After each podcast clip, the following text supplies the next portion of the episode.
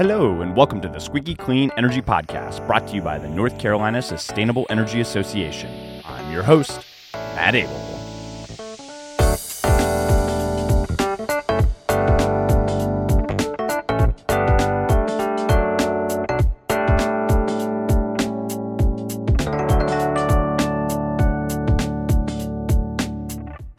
Squeaky Clean listeners. Welcome to the 92nd episode of the Squeaky Clean Energy Podcast, where we bring you the latest in North Carolina clean energy news, policy, and more every two weeks.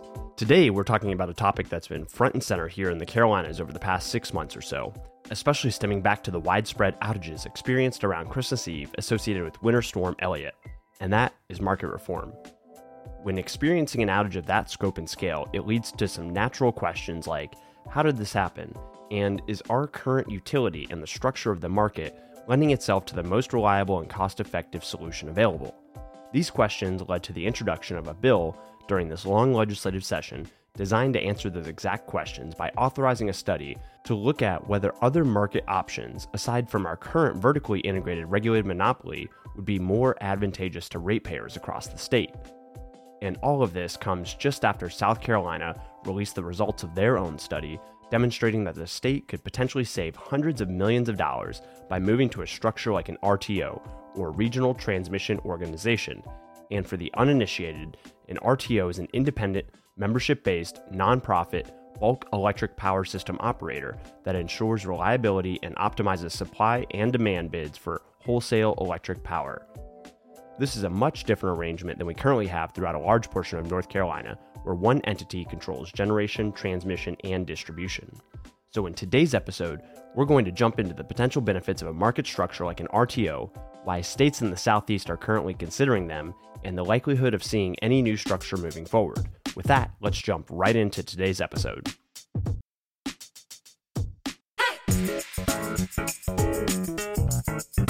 Clean energy.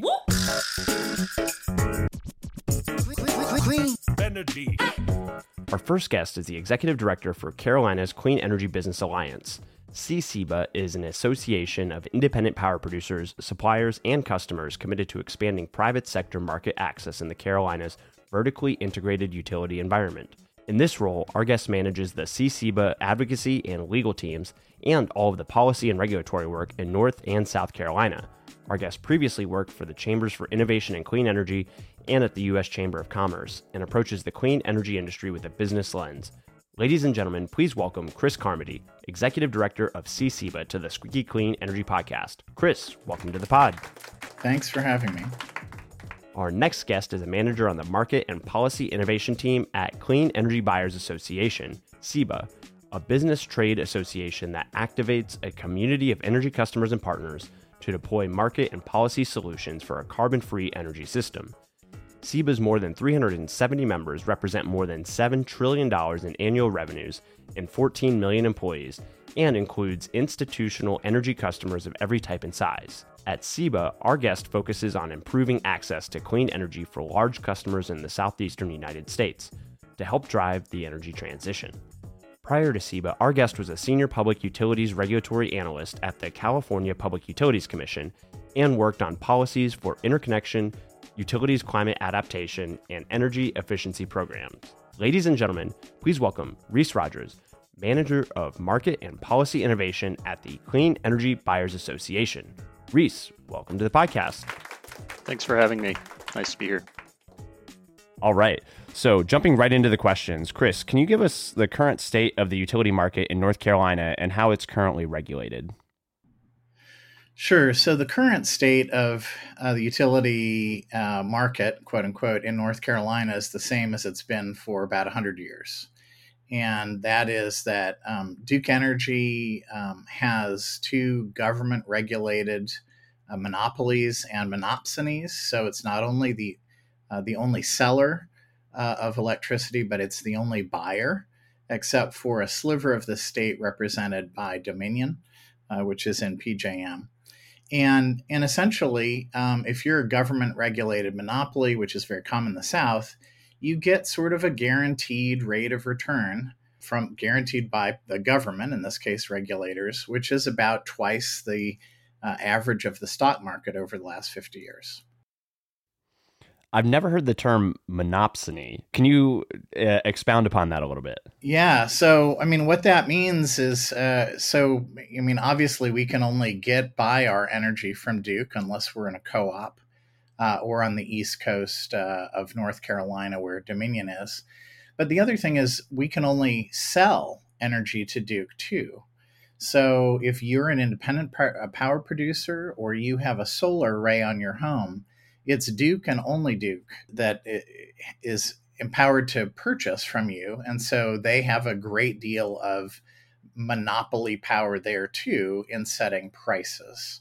And so that means there's no offtake, basically. There's no offtake for people who have extra energy. They can't go anywhere else. If Duke doesn't feel like buying from somebody, you know, that kind of don't have to, especially, you know, with uh, PURPA going away. So it's a really, it, there's no competition really whatsoever within the Duke framework. So you've highlighted some of the real challenges that that we're facing here in the North Carolina market and the southeastern market. And, and so part of the reason for us having this conversation right here, right now, is that market reform has been a, a, topic really bubbling up over the past couple of years. So why is that the case? Why now? Why why is this conversation coming up at this moment in time? And you can, can you provide some regional background and context as to what's going on? Sure. So regionally, what's going on is that the southeast is lagging badly behind the rest of the country. And if you look particularly uh, to the Midwest and the West, you see RTOs and ISOs, which are basically wholesale competitive markets that are doing three things. They're increasing reliability because there's a bigger footprint of um, bigger footprint of energy to draw on. They are reducing carbon much more rapidly than a centrally planned system like the Southeast has. And they're reducing prices because when you have more than one reasonable bid to provide something, automatically that's a check on um, sort of uh, excess profit. So um, in North Carolina, in particular, I think what's going on, or the both the Carolinas, basically you have two things that people are upset about. They're increasingly upset uh, and untrusting about reliability, especially following the Duke Christmas week blackouts where 500,000 North Carolinians lost power, uh, some for a couple hours, some for a few days. And they are upset about prices. And, and you know, Duke frequently would say, well, you know, we, we're sort of average or we're slightly below average. But now Duke is, uh, has been seeking a, a, 16% rate increase over three years. And I think uh, residents and, and businesses alike are pretty unhappy about it. So, at a high level, uh, Reese, we'll start with you on this. What what are some of the the potential benefits of an alternative market structure for North Carolina? We've outlined some of the the drawbacks that we've been experiencing here recently over the past couple of years, but on the opposite end of the spectrum, what are some of the benefits that we could see by looking at alternative structures like an RTO, for example? Sure. Yeah. Um, you know, an RTO really offers, I think, the full suite of benefits, like Chris mentioned, for an alternative market structure. And at a high level, you know those more competitive market structures really drive innovation economic benefits for ratepayers. And as chris noted they improve grid reliability and resilience. And you know i think chris noted one of the things that people are upset about ratepayers businesses and residents in north carolina is is the increasing costs of of their energy. And so i just wanted to highlight you know the cost savings element is is often a top line benefit that's noted in the studies that come out examining these alternative market structures. And just to note a few, there has been a Brattle Group analysis that estimated market reforms would save North Carolina consumers up to $600 million per year. Um, at a regional level, there was a 2020 study by Vibrant Clean Energy and Energy Innovation that found with a regional transmission organization in the Southeast region as a whole, uh, we could save $384 billion by 2040, create over 200,000 full time jobs, and reduce emissions by over a third. And so that really, I think, highlights you know those cost savings benefits but the the benefits of these market structures really extend beyond just the cost savings chris mentioned the the reliability and resilience benefits as well And those really come from that larger footprint, encompassing a lo- larger load and resource diversity that grid operators can draw on to maintain reliability. And that's something, you know, that we saw a failure of in, in the blackouts, the Christmas Eve blackouts in North Carolina last year. We saw the neighboring market structures actually perform better, maintain, you know, power, keep their lights on by drawing on the benefits of those larger footprints that they had. Well, and and so you know, Reese, to, to kind of follow down that path a little bit, given that your your organization represents a number of, of large customers, as we highlighted during the introduction, you know, why are they interested in the the topic of of market reform? Yeah, CEBA is a national business trade association. We represent um, over 400 members. Uh, most of them are energy customers, um, including companies that buy a large amount of, of energy in North Carolina. And we're concerned about those limited options that a monopoly, monopsony, market structure offers for ensuring grid reliability and market access to clean energy. Our energy customer members have clean energy and carbon reduction goals and need to achieve those goals by procuring clean energy. Uh, so, limited options don't really work for them uh, in that respect.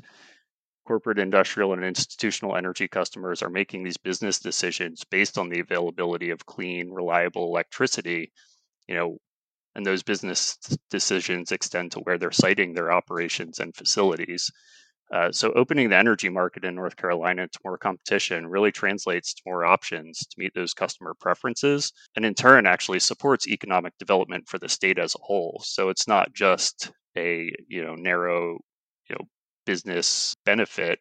It, it's really something that'll extend to all ratepayers in North Carolina and the state you highlighted right the, these large customers having a limited number of options right now to meet their clean energy goals.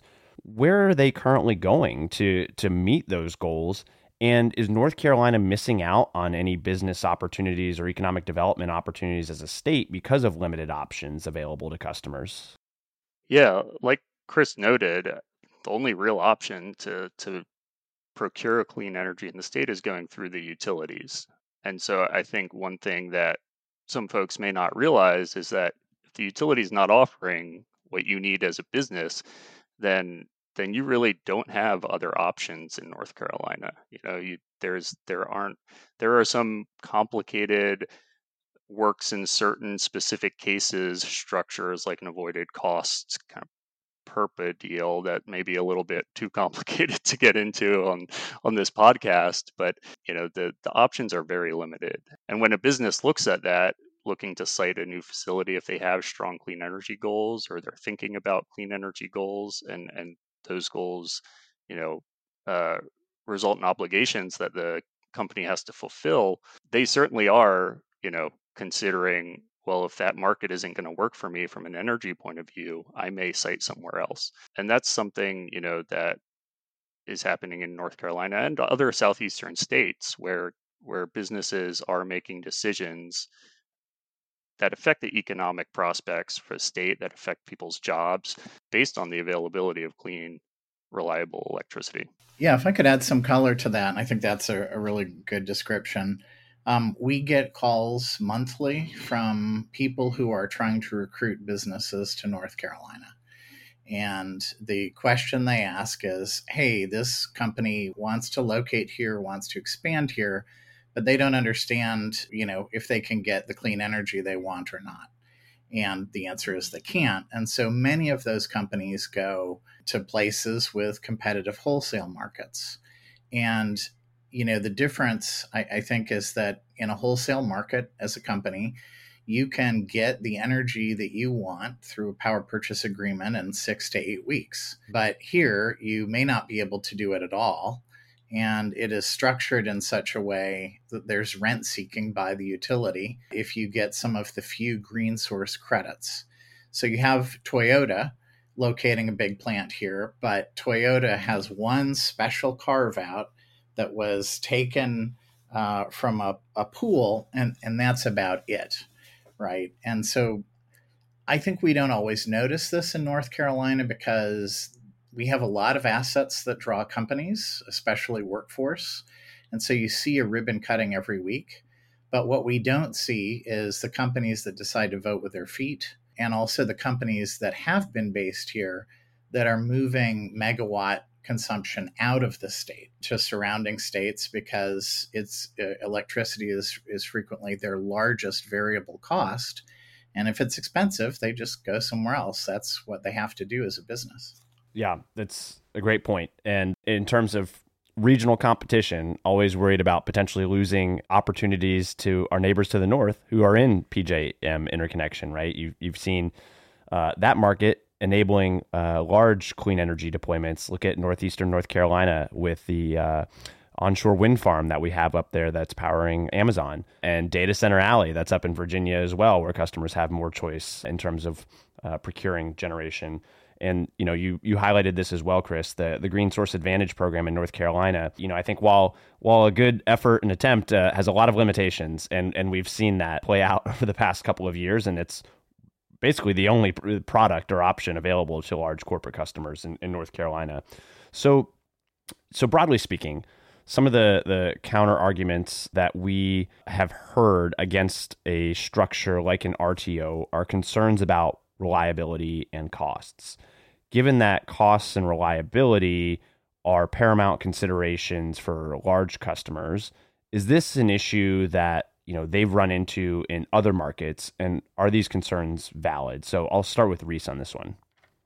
Sure you know you know i think we've we've touched on some of the benefits that that have come from you know these have been shown by these prospective studies these forward looking studies on cost savings in the southeast but we also see uh, you know retrospective studies of utilities that do join rtos looking back on you know whether they've saved costs or not and and you know those studies do show cost savings um, just as one example you know entergy customers over a four year period after entergy a multi-state utility with operations in louisiana arkansas and a couple of other states in that region you know they saved approximately 1.3 billion dollars over four years through participation in the Mid-Continent Independent System Operator, uh, which is an RTO that operates in kind of the middle of the country. So I, I think there's a lot of data to support both you know forecasts for the southeast prospects of for cost savings for joining an RTO and then for utilities and customers that have entered into an RTO you know there's there's evidence there to support the cost savings claims and we've talked about it a little bit already but you know the limited sort of footprint of these more balkanized areas in the southeast do have implications for reliability. I mentioned the Christmas Eve blackouts where you know, Duke Energy territory and some other southeastern non RTO territories lost power, whereas the neighboring RTOs. Uh, you know, were able to maintain their systems, uh, keep the lights on for their their customers, and you know, a large function of that was their ability to share power more easily, um, to pull from a larger pool of generating resources that was more diverse. They had load diversity, which also contributes, you know, to a grid operator's ability to um, just draw on a variety of resources and tools to to maintain reliability. So, I think the the concerns about the RTO or the arguments that you know that that's somehow comparatively worse than this kind of monopoly vertically integrated structure don't have a lot of evidence to back them up. You know, I think the the evidence actually points to the opposite. Um, you know, I will say that, and I think, you know, sometimes in the southeast we get into this, you know, finger pointing towards issues in neighboring RTOs. You know, one of the things in the southeast is that you know we we have an opportunity to to look at the RTOs that are exist and think through, you know, what's the best kind of market structure for us down here in North Carolina and the Southeast, and design and implement, you know, a well thought out market structure. But you know, we have that opportunity, and we can think through that what works best for us. But at a high level, you know, those uh, more competitive market structures do offer the benefits that they they say they do. Yeah, I mean, Reese is absolutely right. And all you have to do is look at the numbers. Um, I would invite, invite anybody listening to this podcast to Google Western EIM. Um, and EIM is a different kind of uh, competitive wholesale market. It's a bit more flexible and a bit more voluntary than an RTO. Uh, I don't know that an RTO is is magic versus you know an EIM. I mean, as Reese said, you know, we probably need to figure out what's best for us. But if you look at the Western RTO, they are reporting on a monthly basis what they're saving customers, what they're generating, and what they're saving in terms of carbon reduction. And they have a governance structure in which two utilities commissioners from each involved state are representing, you know, their state and their commission in governance decisions. And that's all transparent. It's all uh, right there online instantly in black and white. And that is something that you just don't have in the Southeast at all. Um, you don't have transparency. And when you don't have transparency, you get $500 toilet seats. I'm looking at the, the, the Western EIM right now. Last year, they saved $739 million. So, you know, seven tenths of a, of a billion dollars um, for their residents.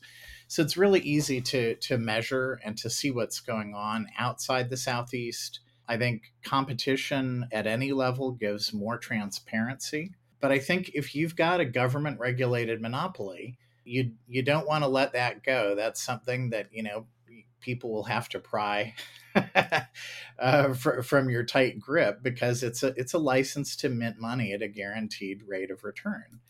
And utilities, they uh, they're like the boy that cried wolf. So they say, well, reliability and so you know they they want to use that as an excuse to build more and more plants here when they could be, for instance, drawing on a plant that's in eastern North Carolina, you know, in the market next door.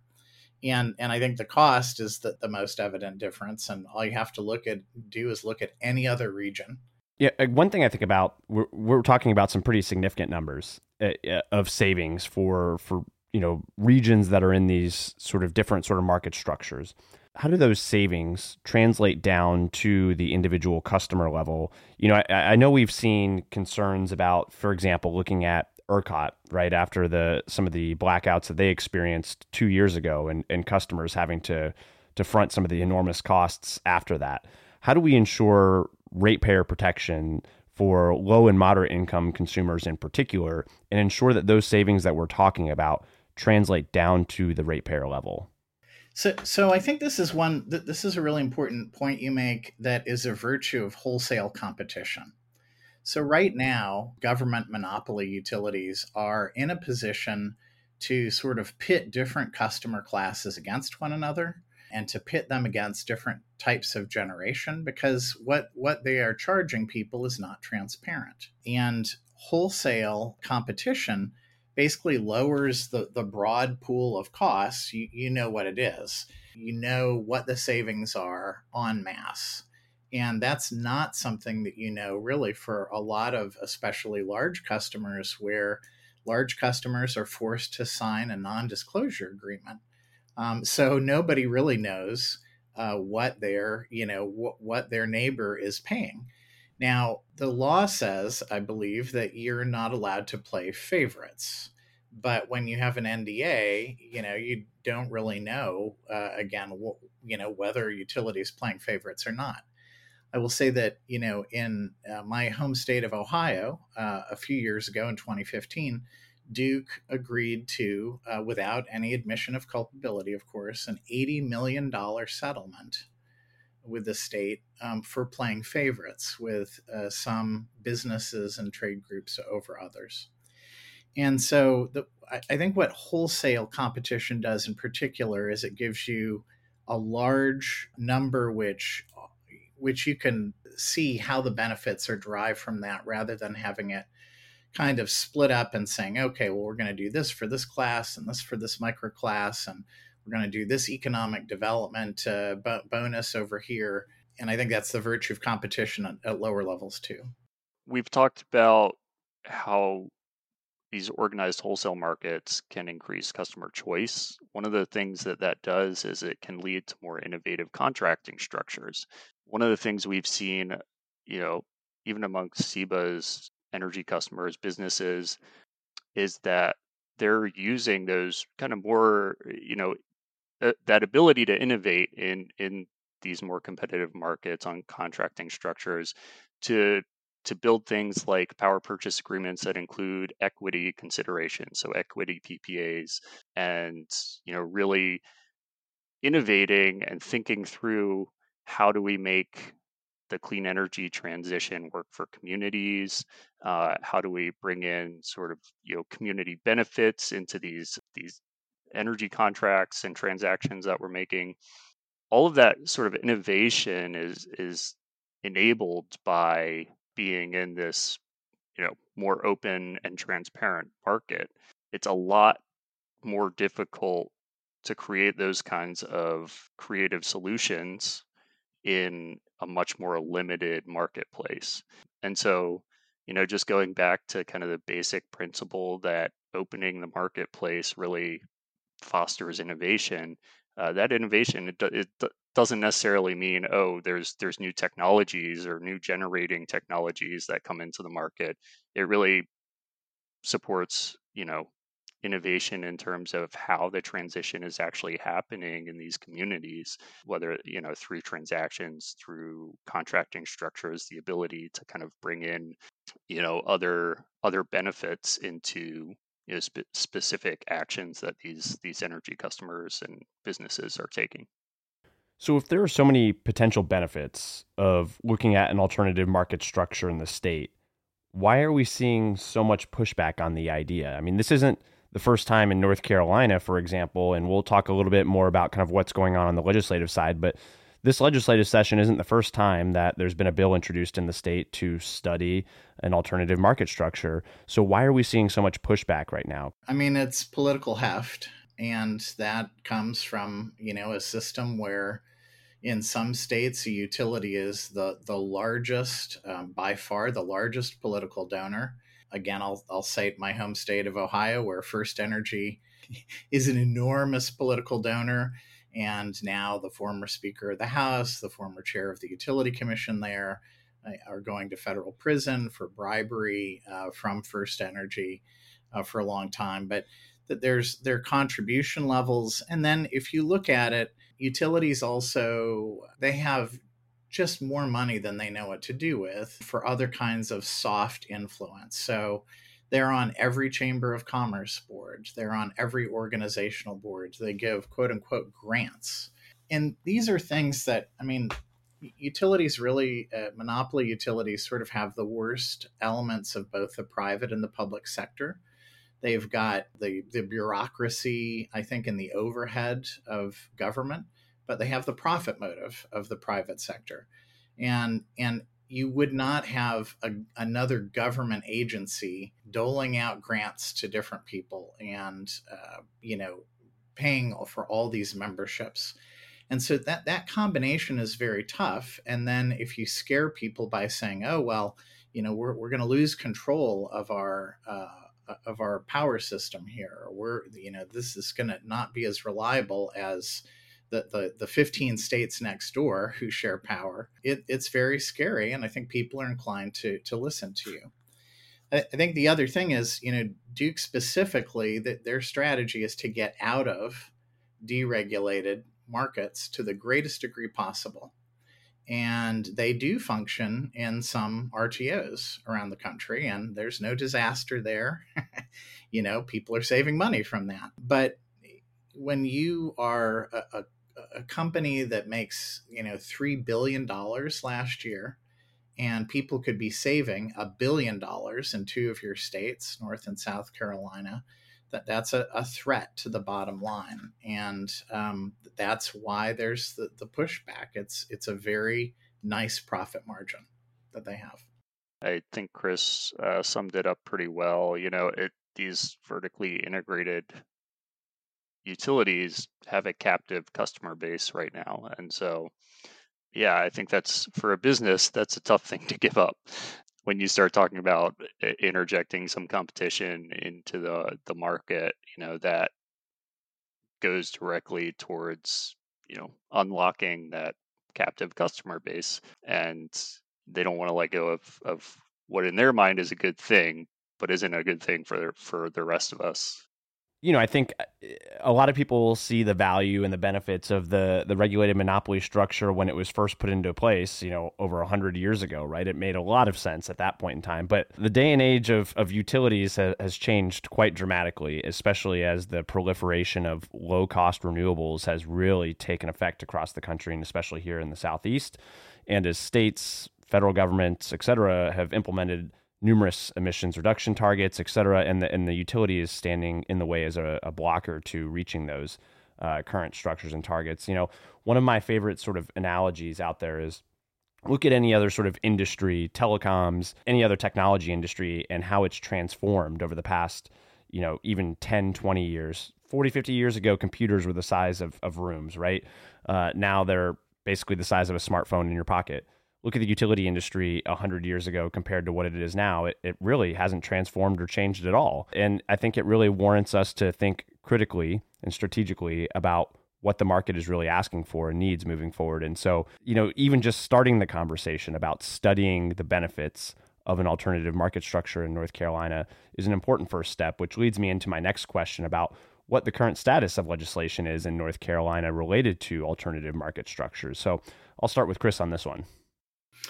Yeah, I mean, I think the current status uh, of North of legislation North Carolina is that um, you know Duke is basically keeping the the recently introduced legislation bottled up. The legislation, uh, I believe it's House Bill 503. It was introduced by uh, several Republican leaders, and uh, it has co-sponsors uh, from both parties.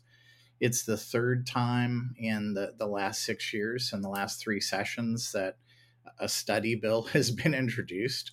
Um, and it's and the study is the biggest, the single biggest red line for the monopoly.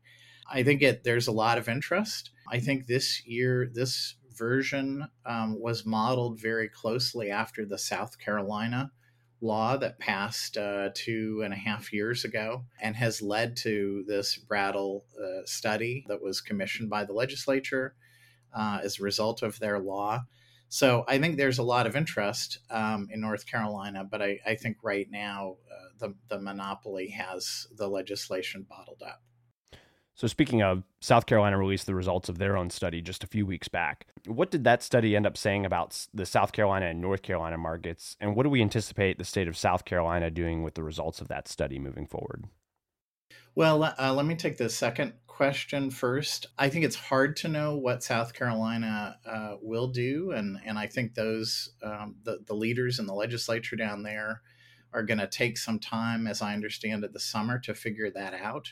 Um, that that's I think what was said during the presentation that Brattle made recently. I think they're going to go through the study, which has many many recommendations about market reform besides joining an RTO, and it basically spells out uh, a number of steps, including competitive procurement and especially all source competitive procurement, coal securitization, um, different approaches to planning, lots of things that that Brattle says could be saving South Carolina ratepayers money soon that don't don't entail joining an RTO or an ISO. Um, I think what it says about savings is that in the in the sort of um, most aggressive case, joining PJM, that South Carolina ratepayers would save about a third of a billion dollars a year, and uh, that is an interesting matchup with North Carolina, where there was a study in 2019 that was funded by buyers, um, which said that North Carolinians could save two thirds of a billion dollars a year.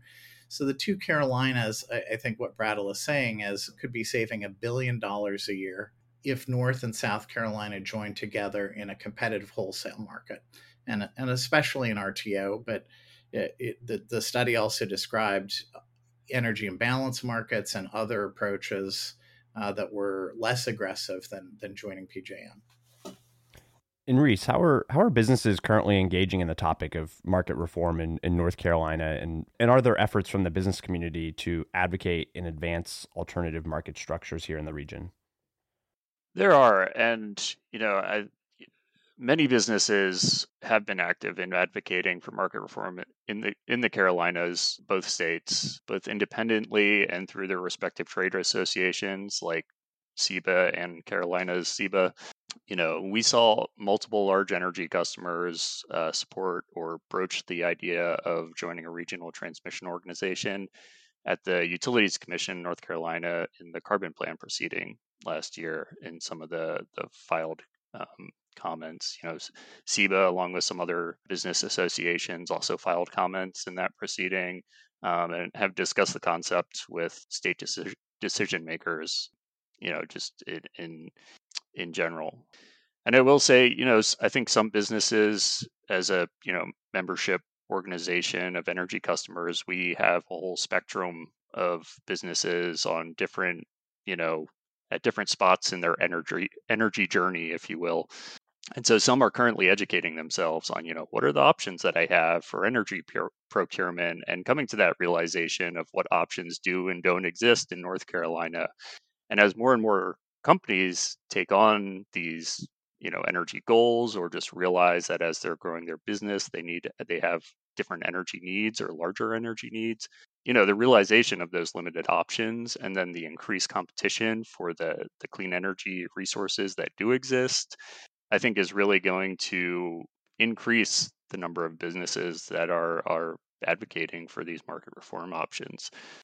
Ultimately, I think the voices of you know energy customers are going to be critical for market reform. You know, we need well-designed and well-implemented market structures in North Carolina. You know, and I think we get there when customers continue voicing their needs, their energy needs in the state. And and to that point, I, you know, I think businesses are going to be an instrumental voice in in this current conversation around market reform.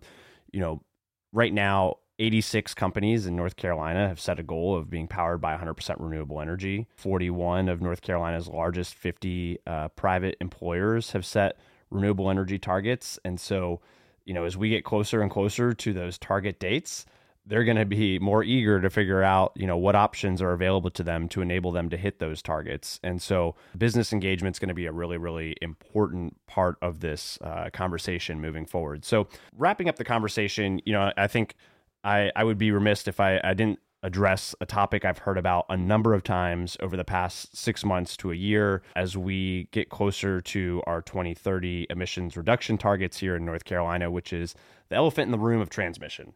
Transmission is going to be really, really important as we deploy more renewable resources onto the grid. And I think it's been identified that this is going to be a challenge moving forward. We've already run into some big transmission roadblocks up to this point in North Carolina. And uh, planning, transmission planning is going to be really, really important moving forward as we deploy more. So, in talking about an alternative market structure like an RTO, would, would that help us as a state? Uh, accelerate the process of transmission deployment, enabling us to hit those 2030 and 2050 goals. I'll start with Chris on this. Yes, it would. It would absolutely help being part of a, a wholesale regional market to, with our transmission uh, objectives. For the simple reason that, that that is part of why our regional transmission organizations, RTOs, exist. And I, I, think frequently the monopolies pretend that it's some sort of dictatorship. It, it's not the RTO is essentially a service company for utilities, and they play a convening role um, in terms of transmission discussion and planning. And you know, you think about the billions and billions of dollars that are required to upgrade or to build new transmission.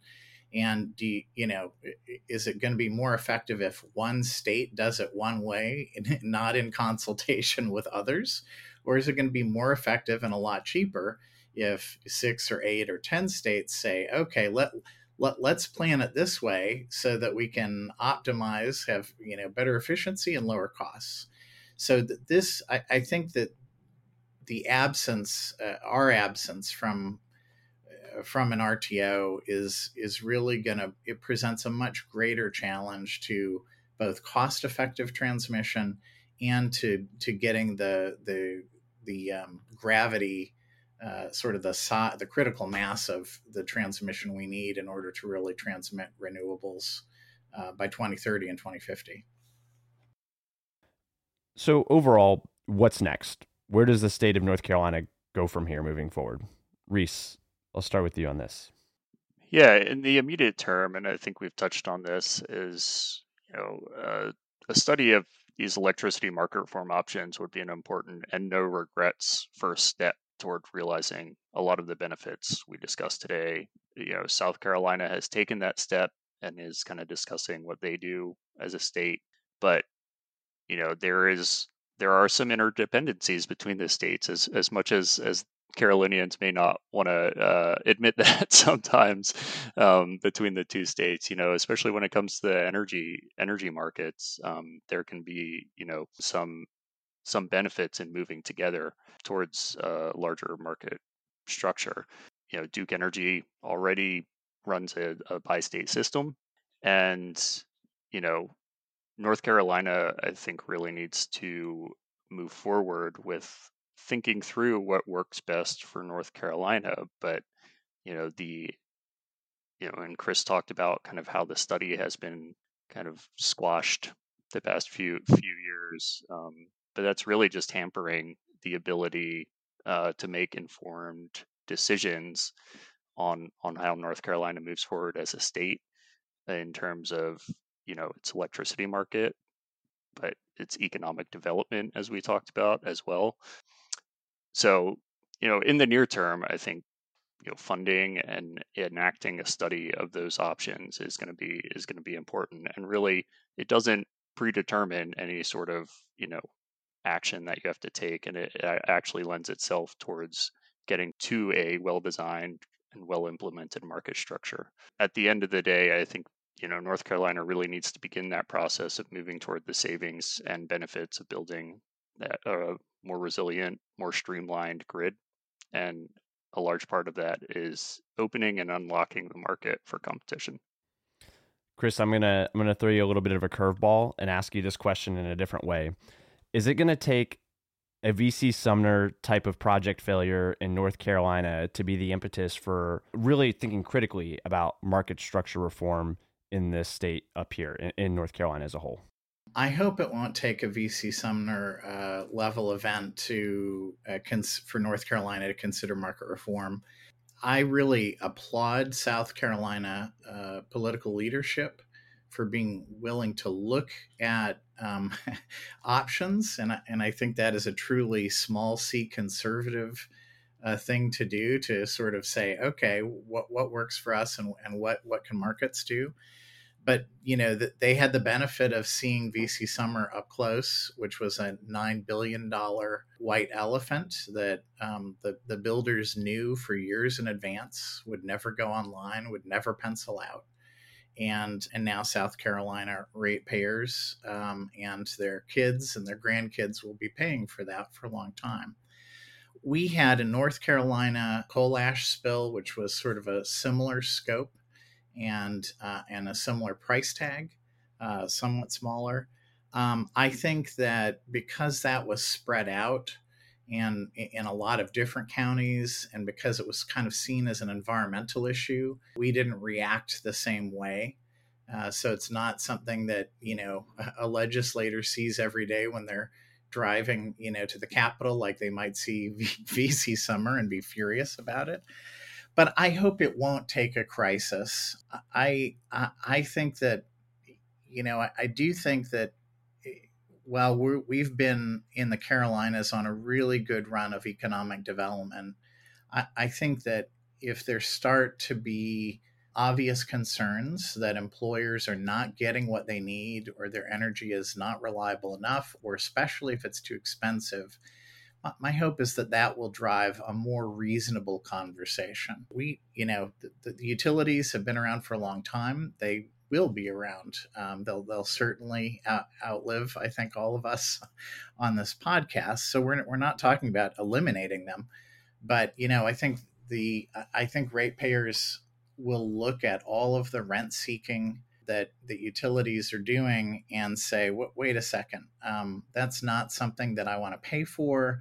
I may have options to get around that, just like people got rid of landlines. And there are some things that, you know, monopolies are better at doing than others. And I think we'd be better off if the utilities do, did what monopolies are good at doing, but didn't try to then dominate markets where there's plenty of market power that creates innovation and savings. And you know, we, we're already seeing the the utility, you know, float options for some really really expensive projects that I think there are a lot of question marks around the ability to to bring those projects to fruition, like small modular nuclear reactors and uh, green hydrogen, for example, in the future, right? So.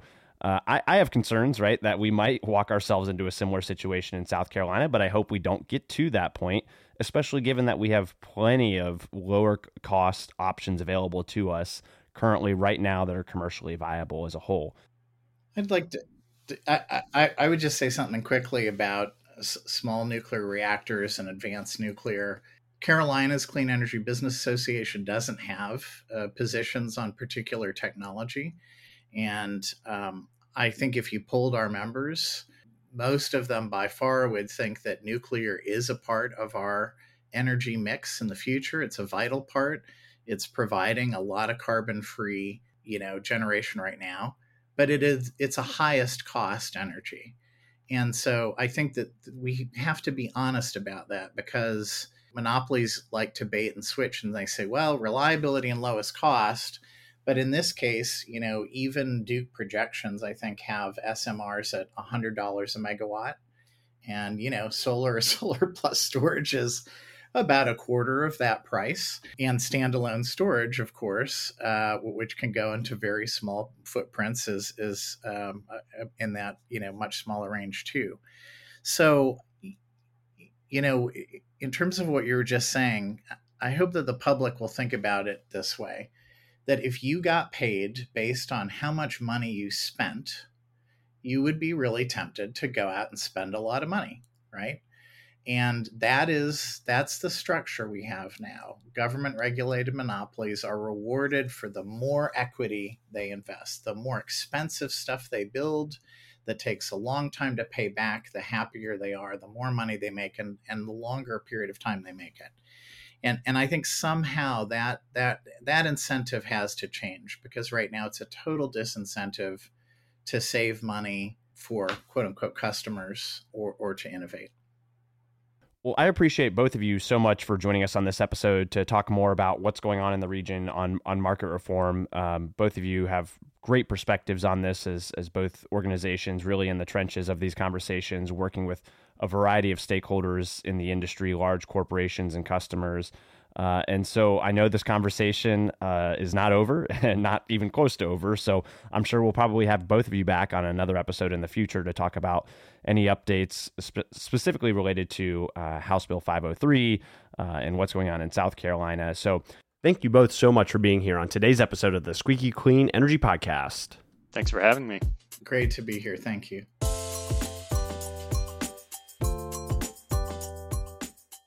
And my key takeaway from today's show is the significant amount of savings that both North and South Carolina ratepayers could see through the transition to a new market structure like an RTO. With potential savings to the degree that Chris and Reese were mentioning, we have an onus to explore these structures to help insulate ratepayers from future rate increases, the likes of which we're already seeing play out via proposals in front of the North Carolina Utilities Commission right now. And if the utilities see the Commission weigh in their favor, we could see rates increase to the tune of 30% over the next three or so years. And on that note, you know the deal. Let's stay in touch on Twitter. Give me a shout at Matt Abele for future episode ideas, questions for our next episode, thoughts on today's episode, and your worst energy joke one liners. And episode 92 of the Squeaky Clean Energy Podcast is in the books. But before you leave, don't forget to rate, subscribe, and share the pod on whatever platform you're listening in from. Sharing this podcast with your network and growing the friends of the podcast helps us get just a little bit closer to our shared vision of a clean energy economy from North Carolina. All right, that's it. See y'all later.